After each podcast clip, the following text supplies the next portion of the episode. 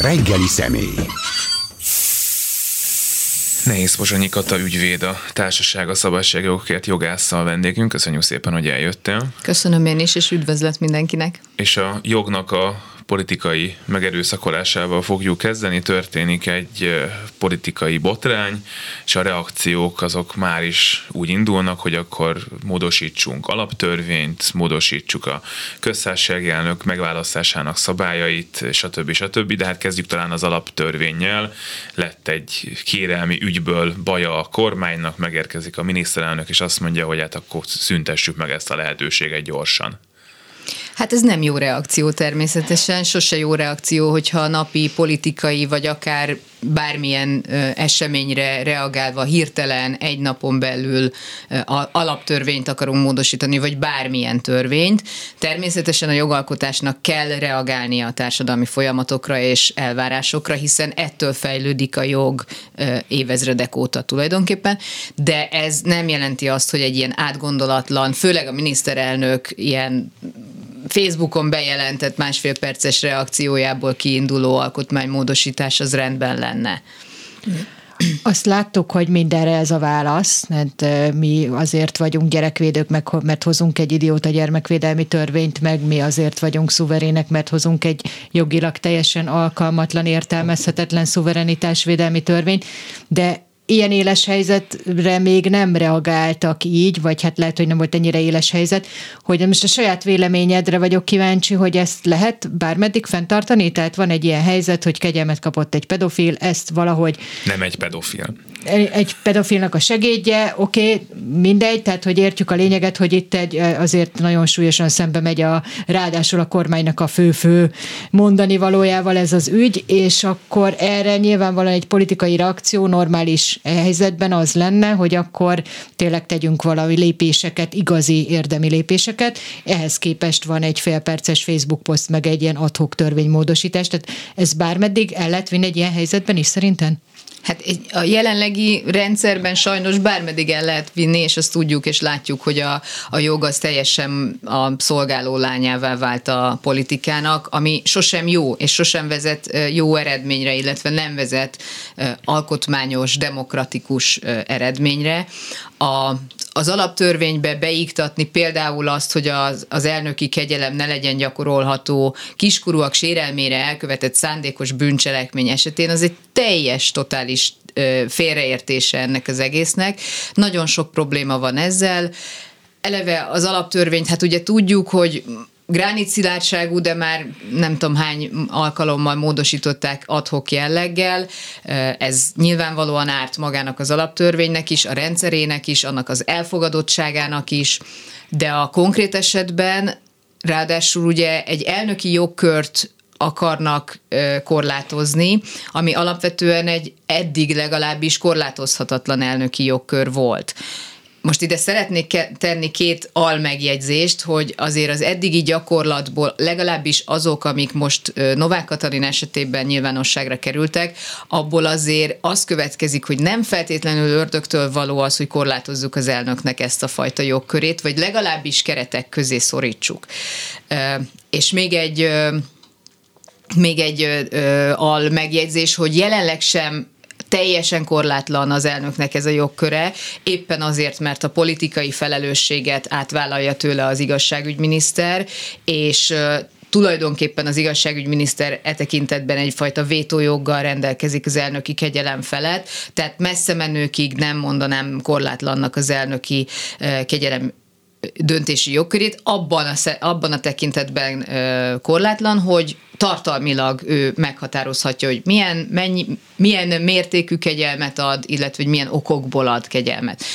De ezt lehetne úgy is kezelni az eddigi rossz gyakorlatot, hogy például azt rendeljük el, hogy nyilvános legyen az indokolás, legyenek előre meghatározott és jól körülírható szempontok, szempontrendszerek, hogy milyen esetben lehet érdemes arra az elkövető, vagy az elkövetési körülmények arra, hogy utóbb kegyelmet kapjon. Tehát szerintem lehetne olyan jogtechnikai megoldást találni erre, ami nem feltétlenül egy ilyen alaptörvény farigcsálással járna, és még alkotmányos is lenne.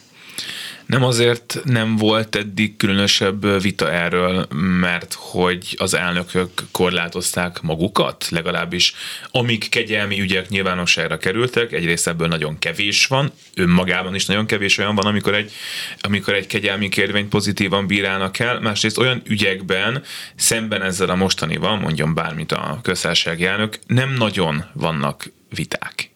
Hát igen, pont ez a probléma, hogy mivel korlátozhatatlan, vagy korlátlan ez a döntési jogköre, itt egyedül az ő morális, illetve erkölcsi tartása és felkészültsége szab határt ennek, ami hát, mint látjuk, azért most ebben az, ebben az esetben eléggé megbukott, de most nem csak a jelenlegi K. Endre ügyét venném ide, hanem a, a Hunia per elkövetőit is. Hát ott szerintem nem, nem, nem gondolom azt, ott, ott lehet azt mondani, hogy van egy politikai vita arról, hogy indokolt volt-e egyáltalán az ő elítélésük, vagy sem. Ez nyilván mindenkinek a Meg politikai... Az ugye? Igen, amit... na jó, de hát az eljárások elhúzódása azért az esetek 90%-ában mondjuk utóbb akkor kegyelmi ok lehetne, ez azért messze menőkig nem, nem így van. Ráadásul azért azt tegyük hozzá, hogy a büntetőjogban a büntetés kiszabása körében az eljárás elhúzódását maga az ítélkező bíróság értékeli, és ez egy objektív enyhítő körülmény minden esetben. Tehát ebben nem kell, emiatt nem kell az elnöknek utóbb beavatkoznia.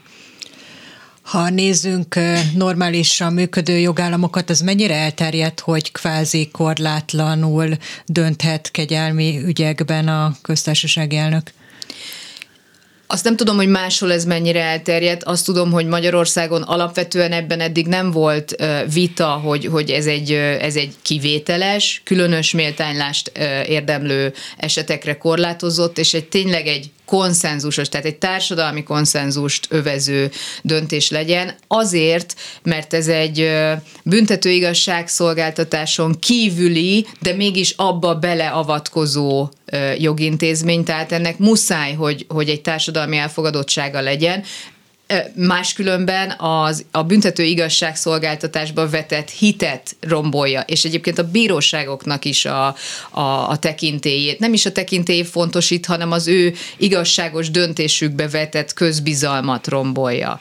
Tehát ezért ez egy fontos, fontos körülmény lenne, hogy egy társadalmi elfogadott ö, eset legyen hogy nem következhet ez, ami most történt abból, hogy a közszársasági elnök pozíciója, ez az intézmény, ennek a megbecsülése, tisztelete, stb. megrecsent egy picit, és persze nem baj az, hogyha ebbe a pozícióba lépő ember egyébként értelmezi meg, kicsit kitalálja ezt a funkciót, de hát ugye Novák Katalin ezt addig találta ki, hogy például az ő kegyelmi lehetőségeit most már látványosan nagyon másra kezdte el használni, mint az ő elődei ezt használták, és ami egy egyébként ebből a jogkörből, meg talán magának az elnök intézményéből is következne egyébként.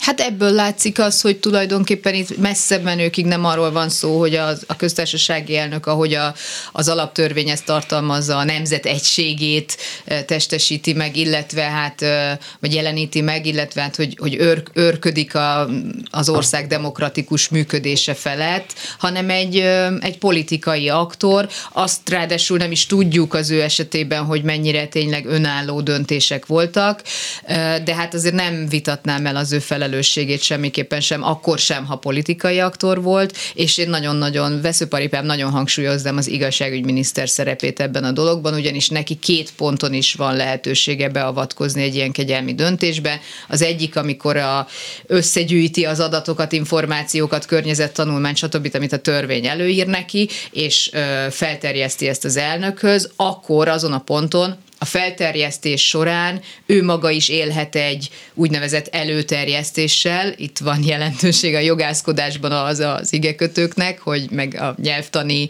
megfogalmazásoknak, ahova majd lehet, hogy ki fogunk térni később. Tehát, hogy egy pozitív döntési javaslat az ő előterjesztése. És ez nagyon-nagyon fontos lenne egyébként a jelenlegi ügyben is tudni, hogy ő élte ezzel, vagy nem. Most vannak egyes hírek, akik azt mondják, hogy ő ezzel nem élt, hanem csak szimplán felterjesztett az elnök döntéséhez az iratokat.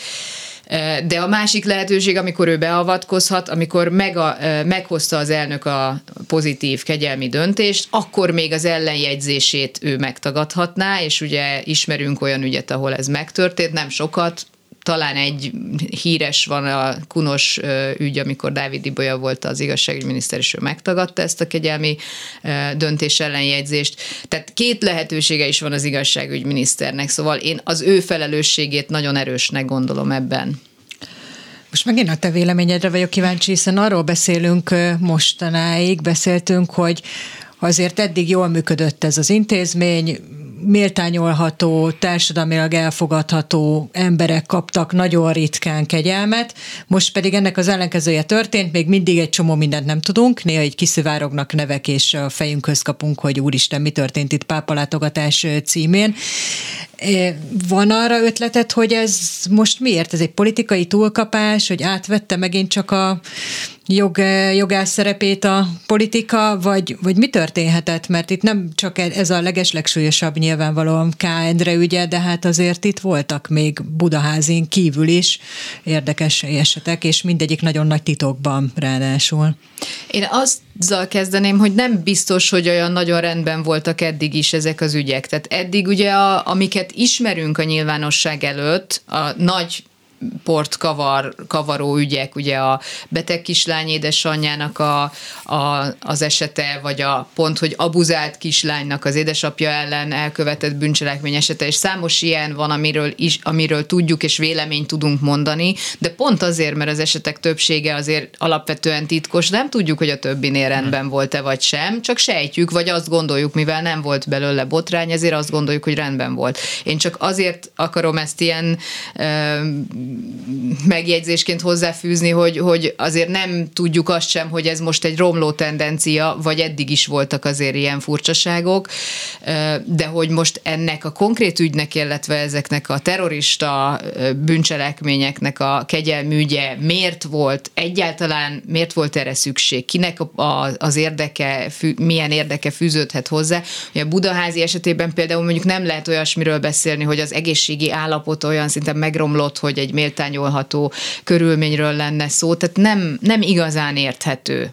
És ezért lenne nagyon fontos, hogy egy olyan jogi szabályozás szülessen, ahol a kegyelmi döntéseknek legalább a szempontrendszereit, legalább azt, hogy mit mérlegelt az elnök, és miért, miért döntött így vagy úgy, nyilván a személyes és érzékeny adatok védelmére tekintettel, de azért lehetne egy nagyságrendi indokolást fűzni ezekhez. Ehelyett most úgy tűnik, hogy egy alkotmánymódosítás lesz, ami ki fog zárni egyféle, bár ugye nagyon tágon értelmezhető bűncselekményi kört abból a körből, akik akiknek lehet, vagy aminek az elkövetőinek lehet kegyelmet adni. Itt kettő dolog merül fel bennem. Az egyik az, hogy hát kiskorú gyermek sérelmére elkövetett bűncselekmény azért az ezer sokféle dolog lehet, jó volna definiálni. A másik pedig, hogy ha ezt így oda tesszük az emberek elé, hogy akkor most kezdjétek el azokat a bűncselekményeket sorolni, amikben szerintetek nem kéne kegyelmeket adni, akkor azért elég gyorsan eljutnánk oda, hogy hát akkor nagyjából az összesben nem kéne.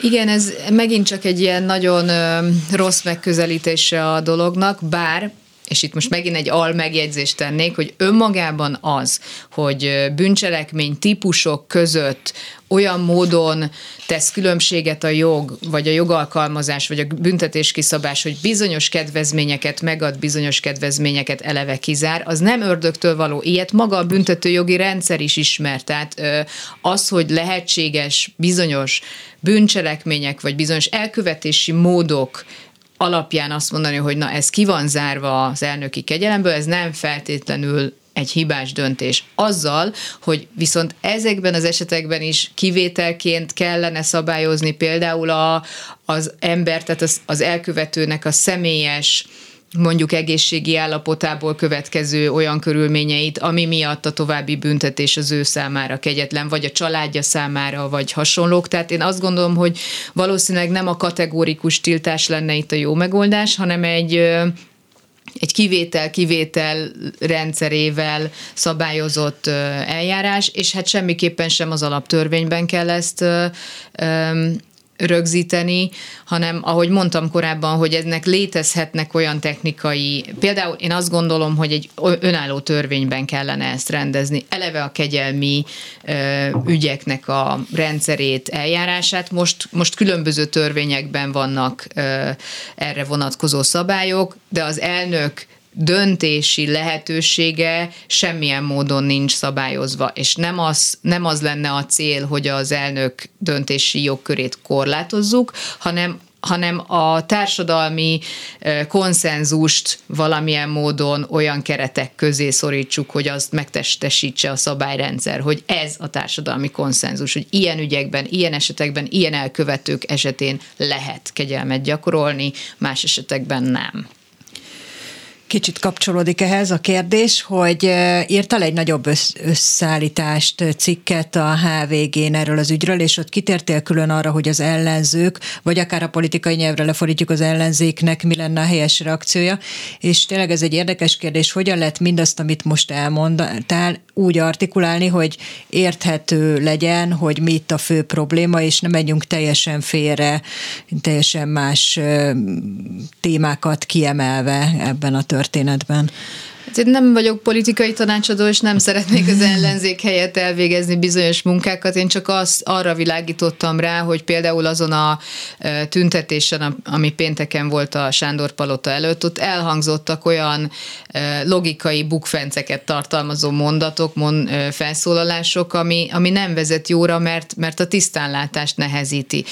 Amikor például indulatosan azt mondjuk, hogy már pedig szándékos bűnte, bűncselekményt elkövetőknek nem kegyel, kegyelmezünk, ez egy, ez egy, ez egy butaság, hát mindig a bűnelkövetőknek kegyelmezünk, az a lényege a kegyelemnek, hogy egyszer egy bíróság már megállapította formálisan, hogy ők elkövettek bűncselekményt, el is ítélte, ennek ellenére vagy utóbb, vagy menet közben felmerülnek olyan körülmények, amely, amely miatt indokolt, hogy mégse hajtsuk végre a, az ő büntetésüket.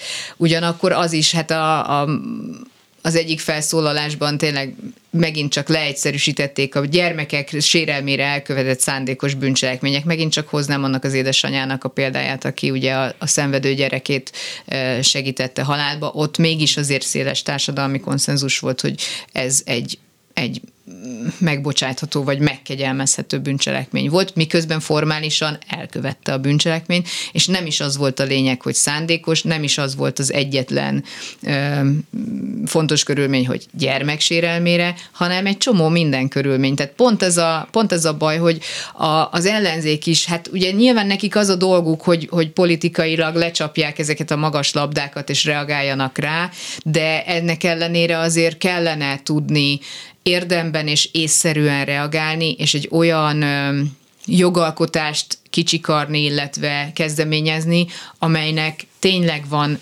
rendszerébe illeszkedő hosszú távú jövője.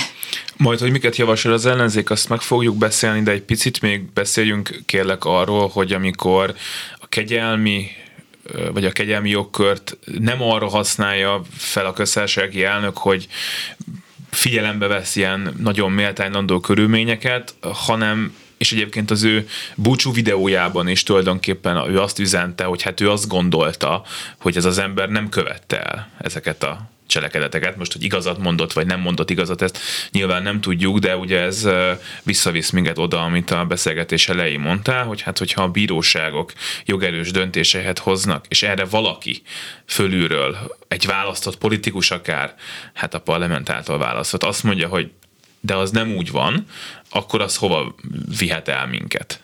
Ennek azért van nagyon rossz üzenete, mert a, amit már mondtam, hogy a, az igazságszolgáltatásba vetett közbizalmat alása, de egy, egyfelől ezt aláshatja egy rossz, dönt, egy rossz kegyelmi döntés, illetve egy olyan kegyelmi döntés, ahol, ahol megkérdőjelezi azt, hogy egyáltalán indokoltan volt elítélve az, a, az az illető. Tehát ez, ez egy borzasztó üzenet, ezt nagyon-nagyon messze menőkig kellene kerülnie mindenkinek, minden köztársasági elnöknek, de még egy nagyon fontos szempont van ebben, hogy a, az egész gyermekvédelmi rendszer unblock azt mondhatjuk nyugodtan, hogy rossz, mert, mert tele van, egyrészt forráshiányos, nincs elég szakember, tele van bántalmazással, nem csak szexuálissal, hanem mindenféle kortárs bántalmazástól kezdve nevelői bántalmazással. Nekünk egyébként a tasszal van is ilyen ügyünk, nem is egy és az eleve nagyon rossz a gyermekvédelmi rendszer, és azon belül, ha végre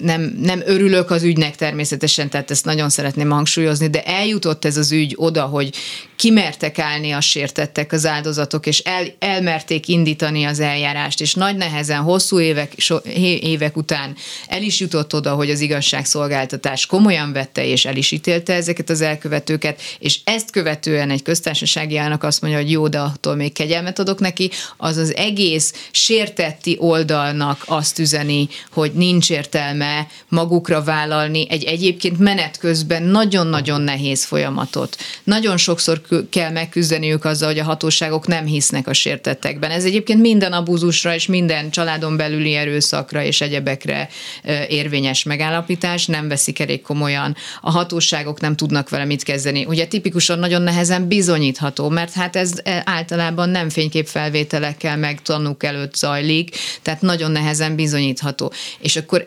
ezért ezt az, ezt az egész küzdelmet visszaveti a, ilyen kegyelem. Akkor beszéljünk tényleg az ellenzék javaslatáról, még hozzá erről a bizonyos közvetlen eh, köztársaság elnök választásról, amire azt mondta Karsai Dániel, hogy eh, szerinte ez nagyon nagy hiba lenne, mert óriási legitimációt adna a köztársaság elnöknek. Te mit gondolsz erről? Annyiban pontosítanám, hogy az nem lenne önmagában baj, hogy nagy legitimációt kap a köztársasági elnök, hiszen ahogy mondtam, a, hát alapvetően... A mi köztársasági elnökünk, igen, ez a problémája, hogy ez romokban hever szerinte. Na, igen, de igen. Hogy, hogy ugye magában az, hogyha nemzet egységét megtestesítő, vagy megjelenítő közméltóság egy nagy társadalmi legitimációval rendelkezik, ez önmagában nem baj, csak idézőjelben most hétköznapi nyelven szólva felesleges el, ellőni egy ilyen muníciót egy olyan elnöki funkcióra, akinek nincs valódi funkciója. Ugye a, a köz, közvetlen választást azért az ilyen prezidenciális, félprezidenciális rendszerek szokták alkalmazni, ott van igazán értelme. De ezzel együtt lenne értelme, lehetne értelme a közvetlen elnökválasztásnak, csak azt nagyon-nagyon elő kellene készíteni. Tehát azt nem egy ilyen szintén egy fél óra alatt megírt javaslat alapján egy politikai vita kellős közepében. Persze megint hozzáteszem, hogy tudom, hogy az ellenzéknek ez a dolga, hogy, hogy bevessen ilyen ötleteket, de én onnan közelíteném meg ezt az elnök választás kérdést, hogy, hogy mindaddig, amíg a jelölés és szerintem a jelölési folyamatban van a kulcsa ennek. Amíg a jelölés politikai alapon megy, addig teljesen mindegy, hogy a végső szavazás aztán ki által hogyan történik, mert a, a jelöltek szükségképpen politikai aktorok vagy politikai szereplők lesznek, és nem lehet róluk lemosni azt, hogy egyik vagy másik oldal jelöltje. Tehát én azt gondolom, hogy a parlament által választott elnök esetében is, hogyha a jelölési folyamat sokkal nyíltabb, tisztább, akár szakmai lenne, akár paritásos alapon, tehát bele, bevennénk azt, hogy nem csak egy számszerű többség legyen a a jelölésnek a, a, a folyamatában, hanem mondjuk a különböző politika, tehát a kormánypárt és ellenzék megfelelő arányban vegyen részt ebben a döntésben, már a jelölés, jelölési folyamatban, akkor tisztulhatna ez a kép például. Tehát nem önmagában a szavazáson múlik, az én véleményem szerint. Akár szerinted a úgynevezett nép bevonható lenne, vagy inkább abba kéne bevonni, hogy kik legyenek a jelöltek? Hát lehetne, persze, hát mindent, szerintem mindent meg lehet oldani, hogyha megfelelő előkészítéssel, megfelelő társadalmi vita után jutunk egy eredményre, de amíg szimplán politikai pártok, illetve ez a nagyon leegyszerűsítő kormánypárt ellenzék dihotómia szerint gondolkodunk, addig nem nagyon lehet, mert, mert a jelenlegi folyamatban is hiába lesz egy köztisztelet, köztiszteletben álló köztársasági elnök jelölt, nem lehet róla lemosni, hogy mondjuk a kormánypárt jelöltje, vagy az ellenzék jelöltje. Akkor folytassuk a sort, hogy mi mindent szeretne az ellenzék az ügy kapcsán, például azt, hogy Novák Katalin ne kapja meg lemondása után a juttatásokat, amiket egy köztársaság elnöként, és hogy ne tarthassa meg a köztársaság elnöki címet. Erről mit gondolsz? Erről azt gondolom, hogy, hogy érdemes egy picit azzal kezdeni, hogy a jelenlegi szabályozás szerint is a köztársasági elnök jogállásáról szóló törvény azt szabályozza, hogy ha, ha az összeférhetetlenség kimondása vagy a megfosztási eljárás eredménye miatt szűnik meg a köztársasági elnök megbizatása, akkor most sem jár neki utóbb ez a juttatás, illetve a köztársasági elnöki titulus, és ezt szeretném most kibővíteni a az ellenzék, legalábbis a Momentum, ha jól láttam. Már a párbeszéd is, igen. Igen, azzal, hogyha lemondással szűnik meg az ő megbizatása, arra is vonatkozzon ez a kivétel. Ezzel megint csak az a probléma, hogy megint egy hirtelen és átgondolatlan ötletelés volt, nem teljesen ördögtől való a gondolat egyébként, mert ugye, mint látjuk az elmúlt évek, évtizedek gyakorlatát, ugye most két olyan köztársasági elnökről tudunk, aki idő előtt lemondott, de mind a kettőnél valójában egy politikai okból, hát egy érdemtelenség, egy méltánytalanság vezetett oda, hogy, hogy lemondani kényszerült. Tehát nem azért mondott le, mert nem volt kedve tovább köztársasági elnöknek mert a lenni. akart lenni. Igen, hanem azért, mert egész egyszerűen nem volt, nem, nem maradhatott, tehát olyan, olyan elutasítottságot ö, ö, vívott ki a, a, a a tevékenysége miatt. Tehát a, a két rossz tapasztalat azért közelebb áll mondjuk a megfosztási eljárásnak a tartalmához, csak ugye itt nem folytatták le az a a megfosztási eljárást, viszont, viszont nem lehet ezt automatikusan minden lemondásra alkalmazni, mert a lemondásnak lehetnek olyan okai, amelyek nem a méltánytalansággal vagy érdemtelenséggel függnek, függenek össze, hanem például családi körülmények, betegség, bármi olyan körülmény, ami miatt maga az elnök, vagy egész egyszerűen ő maga rájön, hogy ő erre nem alkalmas, nem szereti, nem jó neki, nem tudja megtestesíteni azt, amire felesküdő küzdött, bár tényleg számtalan oka lehet, ezt én nem is tudom nagyon felmérni, amikor azt mondja, hogy hát én ezt nem szeretném tovább csinálni, de nem jelent egyúttal méltánytalanságot. És akkor meg nem indokolt, hogy megfosszuk tőle ezeket a juttatásokat. Tehát megint azt mondom, hogy ez egy átgondolatlan és ilyen hirtelen ötletelős ö, ö, politikai lózung, át kellene gondolni, és igen, jogászkodni kellene, sajnos. Ez akkor, annyira... Akkor én még jogászkodok szívesen egy picit ezen, mert hogy nekem nem is feltétlenül lesz a része fáj ennek, hanem az, hogy a miniszterelnök kitalálja, hogy akkor alaptörvényt módosítsunk, és és hát azt úgy módosítsuk, amit azért nagyon sok szempontból lehet kritika- kritizálni, majd jön az ellenzék, és kitalálja, hogy egy törvény szerint jár valami valakinek, de ezt vegyük el tőle visszamenőlegesen, mert most éppen haragszunk rá. Igen, hát ez ugyanúgy, ugyanaz Pepitában, tehát hogy ez nem, nem, nem egy sokkal jobban átgondolt jogalkotási folyamat, úgyhogy ezt nem ilyen értelemben nem támogatom, csak azt mondom, hogy egyébként önmagában az, hogyha valaki a, a, az érdemtelensége miatt kényszerül lemondani, akkor azért tényleg mondjuk morálisan elfogadható lenne, hogy bizonyos juttatások ne járjanak neki. Menjen el dolgozni. Kicsit visszakanyarodnék a gyermekvédelemre, mert arról is elkezdtél beszélni, mint az képviselő, nyilván tapasztalatod is van róla. Most azt látjuk, és erről beszéltünk az elmúlt fél órában, hogy minden, ami a gyermekvédelemben történt, azok lózungok szintjén jelennek meg. Van egy úgynevezett gyermekvédelmi törvényünk, aminek hát inkább idézőjelbe kéne tenni a nevét, mert nincsen köze hozzá nincsen semmi érdemi előrelépés gyermekvédelem terén a te tapasztalatod szerint, vagy, vagy azért fű alatt történnek dolgok, csak mi ezt nem látjuk, mert mi csak a hangos politikai retorikát látjuk, hogy halljuk. Hát az a baj, hogy érdemi, érdemi előrelépést az ember nem lát. Lehet, hogy kisebb-nagyobb próbálkozások vannak, meg ilyen jogszabályi szinten módosítgatások vannak, de érdemi változás nincs, és ennek legfőbb, legfőbb oka az, hogy ez a, a gyermekvédelmi rendszer, az intézményi rendszer iszonyatosan forráshiányos, nincs elég megfizetett szakember, ennek megfelelően a módszerek is olyanok, hogy hát nem tudnak a gyermekvédelmi egyezményeknek és a magyar jogszabályokban is lefektetett egy, vagy szabályoknak megfelelően működni, és ezért hát sajnos az van, ezt egyébként ombudsmani vizsgálatok is több esetben kimutatták, hogy az intézményeken belül a nevelési módszerek azok, azok teljesen elfogadhatatlanok, tehát cigarettával jutalmazzuk, illetve büntetjük, hogyha jól viselkedik, vagy ha rosszul viselkedik, nem engedjük ki ö, ö, cipőben az udvarra a gyerekeket, nehogy megszökjenek, szóval, hogy számtalan olyan, számtalan számtalan olyan módszer van, amit, amit hosszú éveken keresztül vizsgáltak egyébként, vizsgált az ombudsmani hivatal is, és meg is állapította ezeket az anomáliákat és még sincs igazi érdemi változás, inkább az elhallgatás, és az, hogy nem jutnak be se a civil szervezetek, se a bármilyen független szakemberek, és nem, nem, hallja, nem hallja meg a, a hatalom ezeket a hívó szavakat, mert hát rengeteg pénzt és, és erőforrást és szakembert kellene bele, bele pumpálni a rendszerbe, és valami, valahogyan vonzóvá tenni a, ezt az egész területet a szakemberek számára is, monitorozni kellene, meg kellene hallani az ott lévő gyerekek panaszait, foglalkozni kellene vele, ki, kellene vizsgálni, komolyan kellene venni.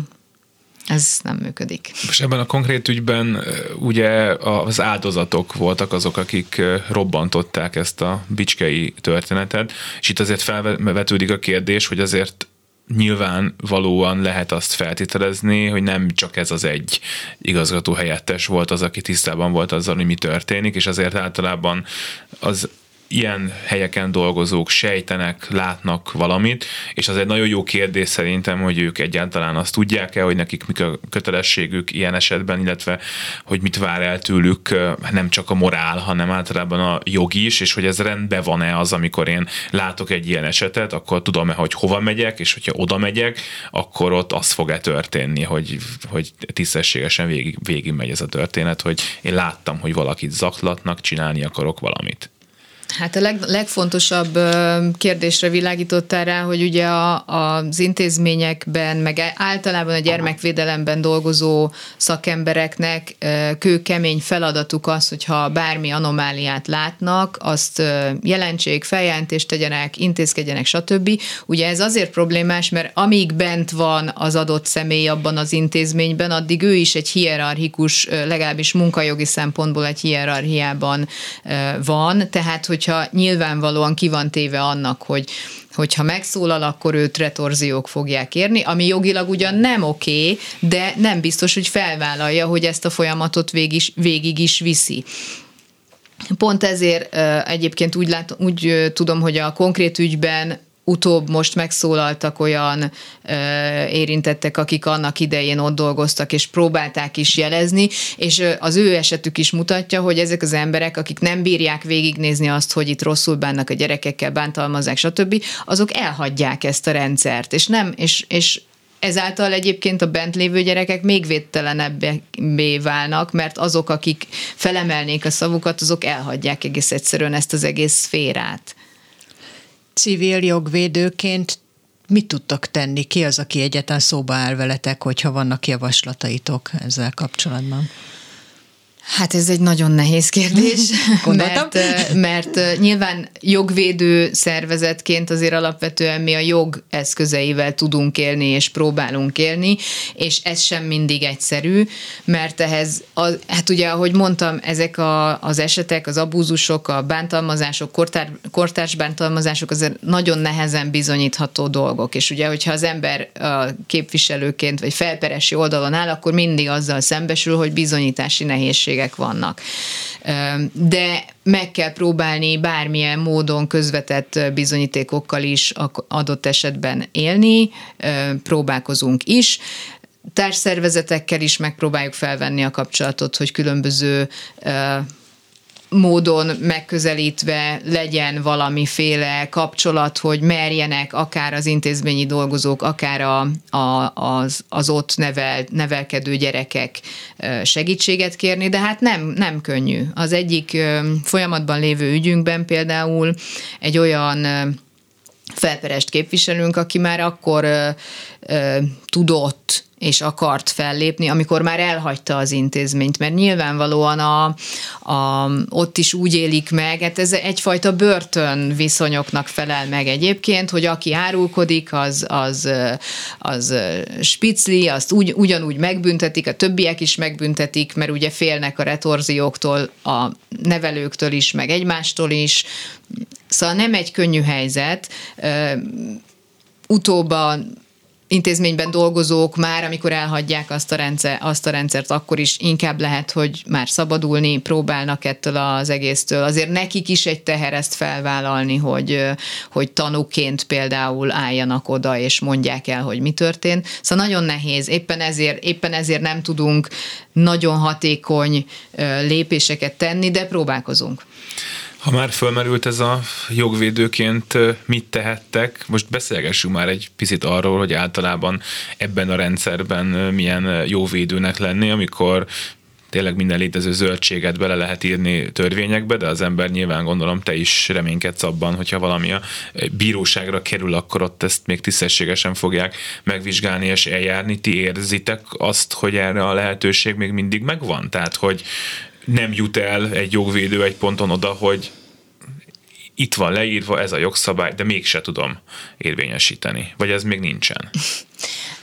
Ez egy nagyon fura kérdés. Sok, sok válasz van erre. Egyrészt az, hogy folyamatosan küzdünk azzal, hogy, hogy egy ilyen rendszerben egyre nagyobb szükség van ránk, tehát, hogy tényleg minden téren folyamatosan szükség van a jogvédő szervezetekre, nem csak a TASZ-ra, az összes többire, minden, minden különböző témákkal foglalkozó szervezetekre, mert egyre jobban szűkül a rendszer, szűkül a szabadság, szűkül a demokrácia, szűkül a jogállamiság, ugye, amiről Varga Judit nem tudta megmondani, hogy mi az. Innen is. Most már, most már lehet tudni. Igen, igen, igen. Szóval, hogy egyrészt nagyobb, egyre nagyobb szükség van ránk, ez nekünk egyrészt jó, mert, mert folyamatosan érezzük, hogy, hogy fontos és, és értelmes az, amit csinálunk. Másrészt viszont kapacitás problémákkal küzdünk folyamatosan, hogy egyszerűen nincs annyi, annyi időnk, nincs annyi emberünk, nincs annyi forrásunk, amiből mindenkinek tudnánk segíteni, tehát muszáj valamilyen módon szelektálni. És van egy másik, de, de közben meg részeredményeket azért elérünk, tehát vannak sikereink, nem is annyira kicsik, csak ugye az, hogy az egész rendszerrel kapcsolatban hatalmas problémák vannak, azokat az egyes kicsi pernyertességeink, vagy az egyes kicsi eredményeink nem feltétlenül teszik nagyon látványossá. Tehát, hogy, hogy, hogy, hogy ez nem biztos, hogy olyan borzasztóan látványos, hogy mi most elértünk egy, egy kisebb vagy nagyobb eredményt, és hát persze ehhez kellenek a bíróságok is, akik azért ezeket, ezeket az ügyeket elbírálják. És akkor még egyet idehoznék, a, ami, ami egy HVG-s ügyben fordult elő, mert én a HVG-nek is a jogásza vagyok egyébként, és ott a, a TASZ-szal közösen indítottunk egy közérdekű adatpert, ahol, ahol az operatív törzsnek a üléseinek a jegyzőkönyveit, illetve jegyzeteit kértük ki. Első fokon elvesztettük a, a pert, de az eljárás folyamatban léte alatt kijött egy kormányrendelet, amiben leírták, hogy a, már pedig az operatív törzs jegyzőkönyvei azok döntés előkészítő anyagok, ez, ezért nem nyilvánosak. Ami azért nagyon érdekes, mert ismét visszautalok a beszélgetés legelejére, hogy ez az egyedi ügyre szabott jogalkotás itt teljesen egyértelműen megvilágos, megnyilvánult. Ennek ennek ellenére másodfokon egyébként arra jutott a bíróság, hogy ki kell adni ezeket a közérdekű adatokat. Jelenleg a kúria döntésére várunk, úgyhogy nem tudom, hogy mi lesz a végső döntés. Csak azt akarom mondani, hogy néha, néha azzal szembesülünk mi jogvédők, hogy hogy az eljárásainkra tekintettel rájön a hatalom, hogy hol kell még becsukni a kapukat. Tehát, hogy hogy folyamatosan azzal is küzdünk, hogy néha azt kell mérlegelnünk, hogy egy bizonyos eljárást, egy bizonyos jogorvoslatot igénybe veszünk-e vagy sem, mert hogyha most igénybe vesszük, és jön egy rossz kúriai vagy egy alkotmánybírósági határozat, amiről tudjuk, hogy szintén az alkotmánybíróság nagyon politikailag beágyazott, akkor pont, hogy egy rossz gyakorlatot konzerválunk. Tehát, hogy a mindennapi döntéseink, ügyvállalási döntéseinkben ez is kőkeményen benne van, hogy azt mérlegeljük, hogy vajon ezzel többet ártunk, vagy többet használunk, hogyha végigvisszük. Nem könnyű. Ez tényleg nem könnyű, hogy még ilyeneket is mérlegelni kell. Beszéljünk meg kicsit a kicsi és nem annyira kicsi sikereitekről. Van olyan, amit kiemelnél, amire azt mondod, hogy ez most tényleg egy akkora siker volt, vagy olyan szintű siker, hogy valamit meg tudott változtatni, vagy valamire fel tudta hívni a figyelmet? Hát sok ilyen sikerünk van egyébként, szerintem én nem biztos, hogy, hogy szívesen emelnék ki egyet, egyet ebből, de azt például, hogy hogy milyen jellegű ügyekben én nagyon fontosnak tartom például TASZ-nak azokat az ügyeit, ahol a, az ilyen szociálisan érzékenyebb helyzetben lévő, például a pszichiátriai betegek jogaival kapcsolatos ügyekben elérünk eredményt, amikor például a bíróság kimondja, hogy igen, indokolatlan és emberi, emberi méltóságot sértő volt az, hogy lekötözték az ágyhoz a, a, a pszichiátriai beteget, mert persze zavartan viselkedett, de hát minden pszichiátriai beteg tipikusan zavartan viselkedik, ez önmagában még nem, nem feltétlenül ok arra, hogy le, lekötözzék a, a, a pácienst, és meg azokat az ügyeket, ahol például a, egy teljesen indokolatlan ö, ö, gyerek kiemelés volt ugye családból, mindenféle szociális problémák, rossz lakhatási körülmények, anyagi helyzet miatt kiemeli a gyámhivatal. Ez egy viszonylag széles gyakorlat, és ezt nagyon-nagyon próbáljuk megváltoztatni, mert, mert önmagában a, még a magyar jogszabály is tartalmazza azt, hogy anyagi okból senkit nem lehet a családjából kiemelni mégis nagyon széleskörű gyakorlat, jelenleg is folyamatban van több ilyen perünk is, és, és ott, ha elérünk egy eredményt, és vissza tudjuk juttatni a gyerekeket a családokba, az egy hatalmas eredmény szerintem. Én ezeket szeretem a legjobban, de természetesen politikai szabadságjogok terén is azért, azért igyekszünk, és vannak Igen, eredmények. A politikailag kényes ügyekben mondjuk az ilyen közadatügyek, azok, azok jellemzően ilyenek tudnak lenni, vagy akár szólásszabadság, gyülekezésszabadság, stb. ilyen ügyek ott is még érzitek azt, hogy a bíróságokon a végén eredményt lehet elérni, elérni, vagy mert nekem néha van egy olyan érzésem, hogy mit, hogyha tényleg túl sok múlna azon, hogy mondjuk a kúrián kihez kerül valamilyen ügy. Igen, ezt érezzük, és ez, ez egy probléma, és azt is érezzük, hogy szűkül a gyakorlat, és, és hát folyamatosan rá kell világítanunk azokra az anomáliákra, amiket a bíróságok is alkalmaznak, hogy mondjak egy példát, az elmúlt években viszonylag gyakran előhozták azt, a, azt az érvelést az adatkezelők, hogy ők nem kötelesek új adatot előállítani és külön kigyűjteni a, az adatigénylő által kért információkat, ezt egy 2019-es alkotmánybírósági határozatra alapozzák mindig, amiben az a rossz, hogy az az, az az alkotmánybírósági határozat nem csak azt mondta ki, hogy minőségileg új adatot nem kötelesek előállítani az adatkezelők, hanem azt is, hogy viszont minden, ami egyébként nekik megvan,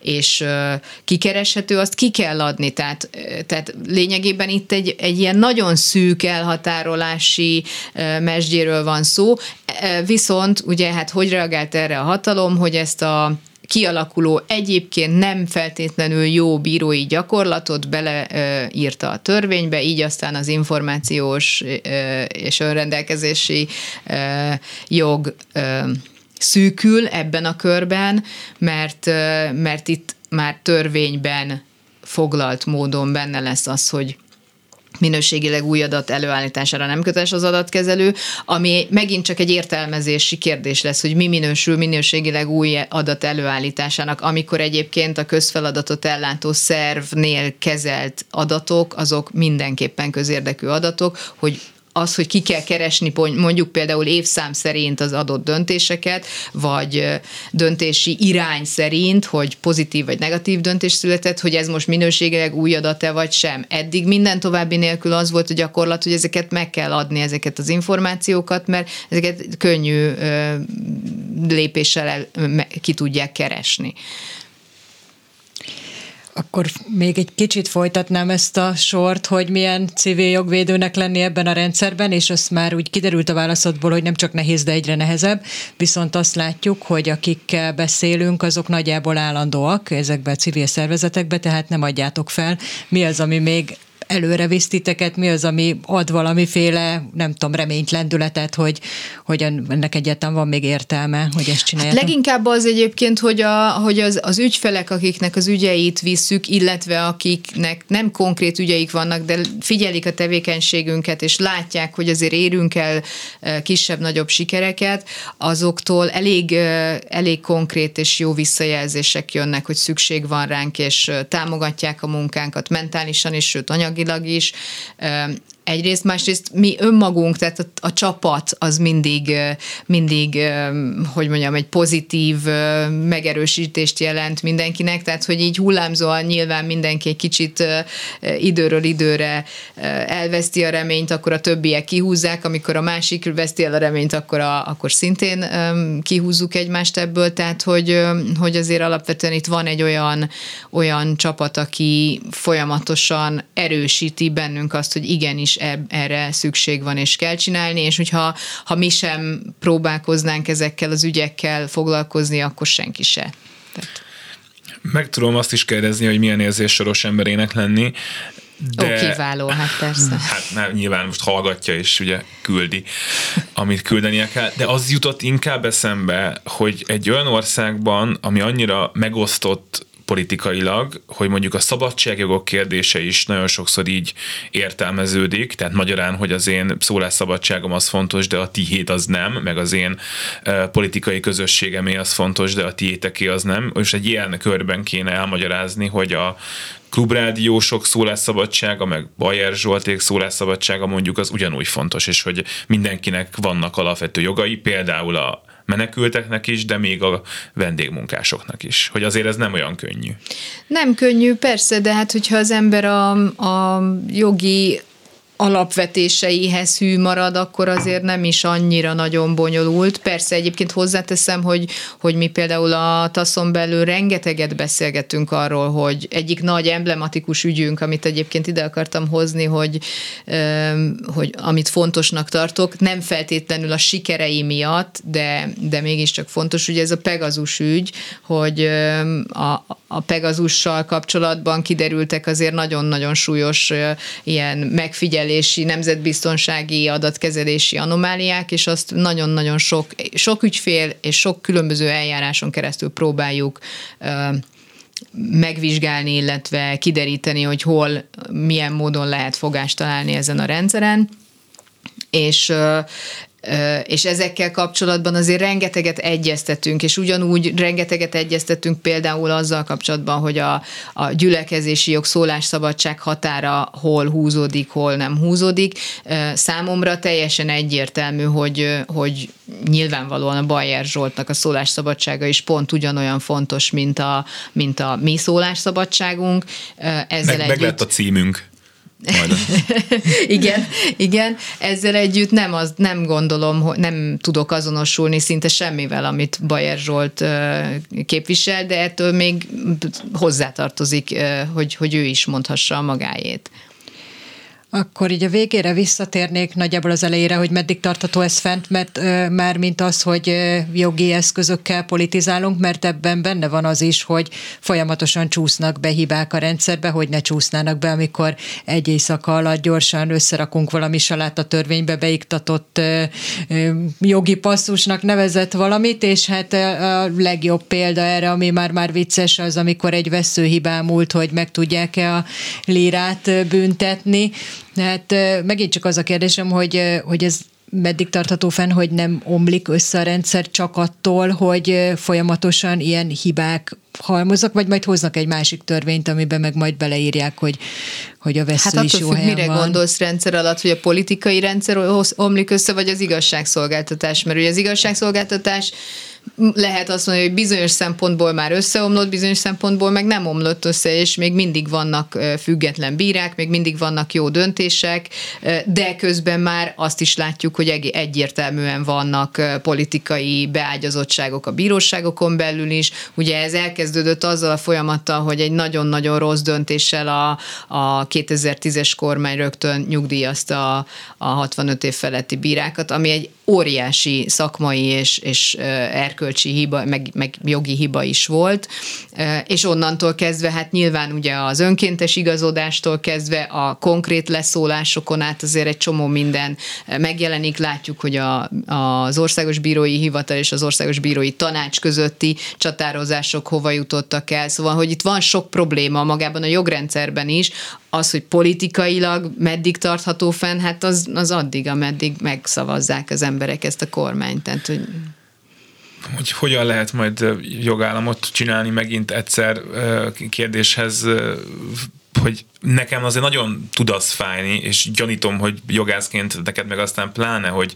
hogy tényleg miket lehet beleírni törvényekbe, milyen indoklásokat, meg milyen tényleg nagyon, néha magyarul sincsenek, meg nem következik belőlük semmi, vagy annak az ellenkezője is, és hogy azért ennek nekem az a hát hogy mondjam, félelmem, hogy ennek azért lesz hatása Orbán Viktor után is, meg bármikor is, hogy, hogy tulajdonképpen mindegy is kicsit, hogy mit írunk bele, hogyha a politikai cél az adott, és a kétharmad vagy a szükséges többség az adott, akkor, akkor lehet benne zöldség. Pedig hát ugye ez alapján élünk, hogy mi van a, mi van a törvényekben. Igen, hát nyilvánvalóan vissza kéne térni egy átgondolt jogalkotáshoz, mert, mert, mert itt, itt teljesen tényleg a politika szolgáló lányává vált a, a jogalkalmazás. Ugyanakkor még egy dolgot feltétlenül idehoznék, hogyha megengeditek, nem hosszan kifejtve, csak hogy ugye a, a fékek és ellensúlyok rendszerét lebontotta ez a, ez a politikai kurzus, és az azért nagyon nagy baj, mert ugye mindenhova a saját embereit ültette, és ez ezért nem csak a bíróságokon múlnak, múlnak ezek a szabadságjogok, politikai szabadságjogok, egyenlőség, emberi méltóság, stb., hanem az alkotmányos alapjogok, hanem például a gazdasági versenyhivatalon, az ászon, a, a médiahatóságon, stb. stb. és a újonnan létrehozott szuverenitásvédelmi hatóságon és integritásvédelmi hatóságon, amikről végül nem beszéltünk, de hát ezek szintén egészen elképesztő szervezetek. Itt a végén van még fél percet, jobb hely lenne az ország, hogyha annak idején úgy döntünk, hogy közvetlenül választjuk a köztársasági elnököt, és még jogköröket is adunk neki? Nem biztos. Egyébként a, én azt gondolom, hogy a közte, közvetlen köztársasági elnök választás az egy e, jó intézmény lehetne, ahogy mondtam, hogyha ez egy átgondolt folyamat végén egy e, konszenzusos e, ember megválasztásában csúcsosodnak ki, de azért egy konszenzussal meg, megválasztott ember is hozhat hibás döntéseket. Tehát azért ne zárjuk ki, hogy mondjuk például lehet, hogy én imádtam Gönc Árpádot, de lehet, hogy neki is voltak rossz kegyelmi döntései. Hát nem tudhatjuk. Nem önmagában önmagában a konszenzus az, hogy emberileg hibázhat, az nem zárja ki. Lehet, hogyha viszont jól reagál, nyilvánosságra hozza a döntését, és kellő időben bocsánatot kér, stb. stb., akkor nem kell lemondania például. Doktor Nehéz Pozsonyi Kata ügyvéd a TASZ jogásza volt a vendégünk. Nagyon szépen köszönjük, hogy itt voltál. Köszönöm én is. És ezzel a műsor véget ért. Az elkészítésében segítségünkre volt Petes Vivien Zsidai, Péter Csorba László és Barok, Balok Kármen. Kárpát jön a hírekkel, elköszönnek a műsorvezetők. Herskovics Eszter. És Selmeci János, minden jót kívánunk.